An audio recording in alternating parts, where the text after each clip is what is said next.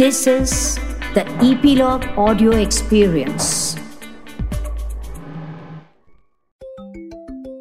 Hello friends Chulbuli Tales में मैं आज आपको एक मॉरल स्टोरी सुनाने वाली हूँ।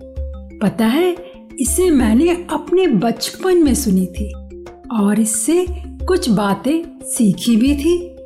देखिए, आपको इसमें क्या मॉरल मिलता है? कहानी का नाम है कबूतर और शिकारी पिजन एंड हंटरमैन बहुत पुराने समय की बात है।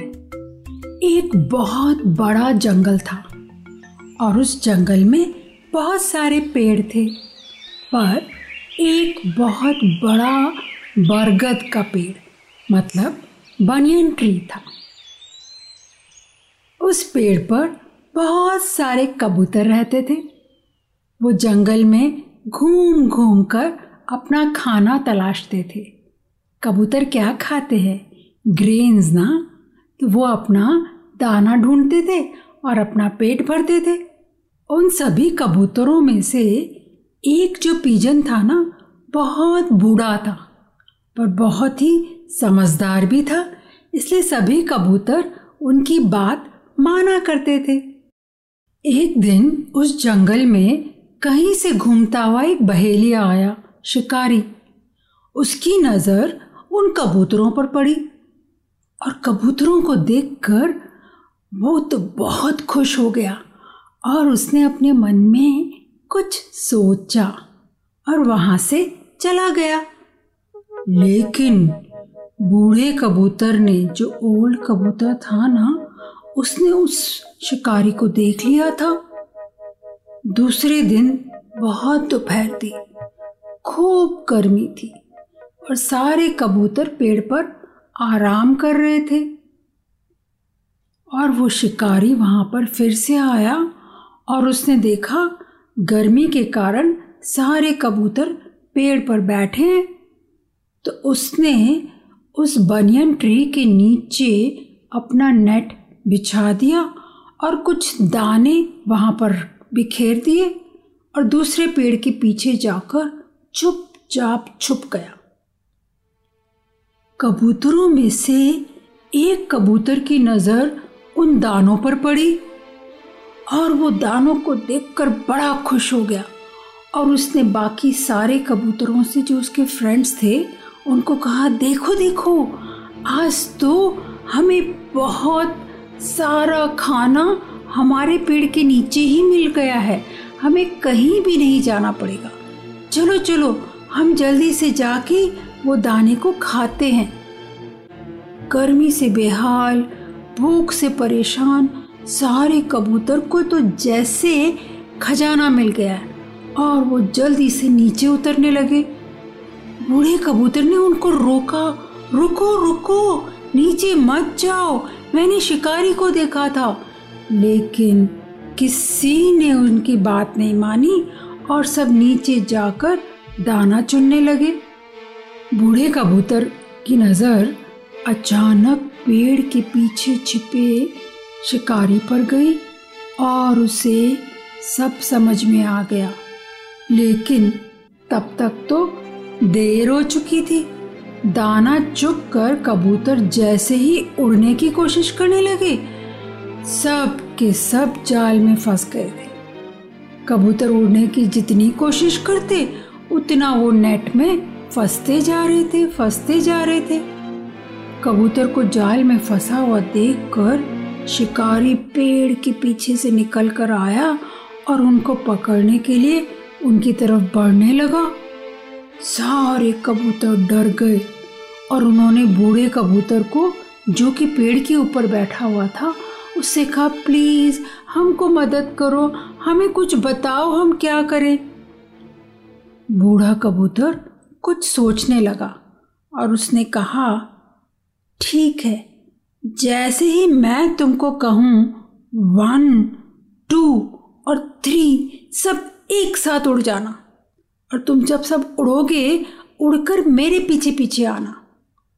कबूतर बोले, हम तो जाल में फंसे हुए हैं। हम कैसे उड़ पाएँगे? बूढ़े कबूतर ने कहा, चिंता मत करो, सब एक साथ कोशिश करोगे ना तो तुम उड़ जाओगे. तो कबूतर ने कहा, ठीक है। बूढ़े कबूतर ने जल्दी से कहा, वन, टू और थ्री और सारे कबूतर एक साथ उड़ने की कोशिश करने लगे और उन्होंने देखा कि जाल के साथ वो उड़ गए थे। नेट भी उनके साथ साथ उड़ गया था। और वो बूढ़े कबूतर के पीछे पीछे उड़ने लगे। कबूतरों को नेट के साथ उड़ता हुआ देखकर शिकारी तो हैरान रह गया, क्योंकि उसने इसके पहले कभी भी कोई भी बर्ड्स को नेट के साथ उड़ते हुए नहीं देखा था। वो उन कबूतरों के पीछे भागा भागा लेकिन कबूतर तो फटाफट नदी के ऊपर से, पहाड़ के ऊपर से पार करते हुए नेट को लेकर वहाँ से दूर दूर दूर चले गए और वो शिकारी उनका पीछा ही नहीं कर पाया। इधर बूढ़े कबूतर ने जाल में फंसे हुए कबूतरों को लेकर एक पहाड़ी पर गए और वहाँ पर पता है कौन रहता था? उस कबूतर का एक फ्रेंड जो था, एक चूहा। बूढ़े कबूतर को जब उसने आते हुए देखा तो बड़ा खुश हो गया। अरे वाह, मेरा फ्रेंड मुझसे मिलने आया है। फिर बूढ़े कबूतर ने चूहे को अपनी सारी बात बताई कि कैसे उसके सारे दूसरे फ्रेंड कबूतर जाल में फंस गए हैं। तो चूहे ने कहा, अरे फ्रेंड चिंता मत करो मैं अभी अपने दांतों से सारे जाल को काट दूँगा। और उसने अपने दांतों से जाल को काटकर सारे कबूतर को फ्री कर दिया। कबूतर बड़े खुश हो गए और उन्होंने उस चूहे को थैंक यू कहा और बूढ़े कबूतर से सॉरी बोला। पता है क्यों सॉरी बोला?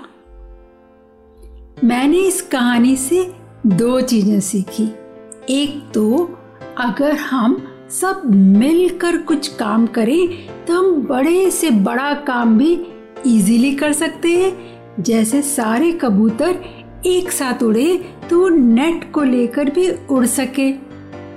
और दूसरी चीज़ मैंने ये सीखी कि जब हमारे बड़े, हमारे मम्मी, पापा दादा, दादी, नाना, नानी, अगर हमसे कुछ काम करने के लिए कहते हैं तो हमें उनका कहना मानना चाहिए।